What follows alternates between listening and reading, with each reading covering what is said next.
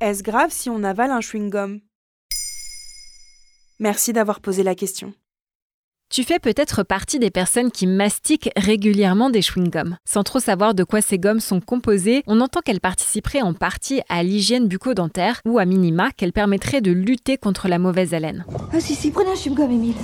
Selon la croyance populaire, on dit aussi qu'avaler un chewing-gum pourrait provoquer une crise d'appendicite ou que les gommes à mâcher resteraient collées dans l'estomac pendant des années, voire pourraient créer une occlusion intestinale. Que trouve-t-on dans les chewing-gums justement? C'est un mélange d'une gomme élastique, le polyisobutylène, et de résine naturelle ou synthétique. Des édulcorants, des sucres et des arômes sont également ajoutés, tout comme des colorants, de la gélatine, des émulsifiants et des épaississants. Tous ces additifs sont solubles dans la salive et ont pour rôle de donner du goût et du plaisir à mastiquer. Par ailleurs, les chewing-gums ne contiennent aucun nutriment.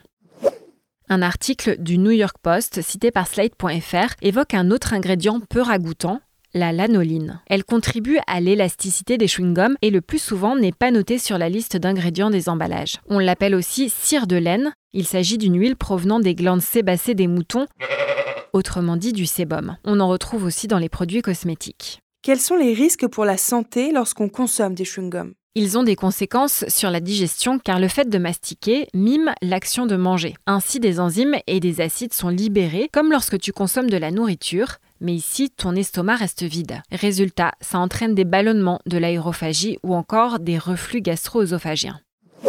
Par ailleurs, comme il est souvent noté sur les paquets, mâcher quotidiennement des chewing-gums peut avoir un effet laxatif, en raison des additifs présents et notamment du poliol, un édulcorant. Diarrhée, flatulence ou renforcement du syndrome du côlon irritable ne sont pas exclus. Et si on en avale un alors? Aucun risque que le chewing-gum reste collé aux parois du tube digestif. Il va simplement mettre plus de temps à suivre le processus de digestion, étant résistant au suc gastrique et non digeste. Il sera ensuite évacué par les voies naturelles. Avaler une gomme à mâcher par inadvertance est donc sans conséquence. En revanche, en avaler une dizaine bloquerait le transit et provoquerait des douleurs intestinales. Note que les chewing-gums peuvent être une bonne alternative quand on ne peut pas se laver les dents avec une brosse à dents. En effet, mâcher, c'est produire plus de salive. La salivation aide à neutraliser les acides de la plaque dentaire et par conséquent, elle évite que ces acides attaquent l'émail des dents. En pharmacie, veille à les choisir sans sucre bien sûr et idéalement certifiés par l'UFSBD, l'Union française pour la santé bucco-dentaire.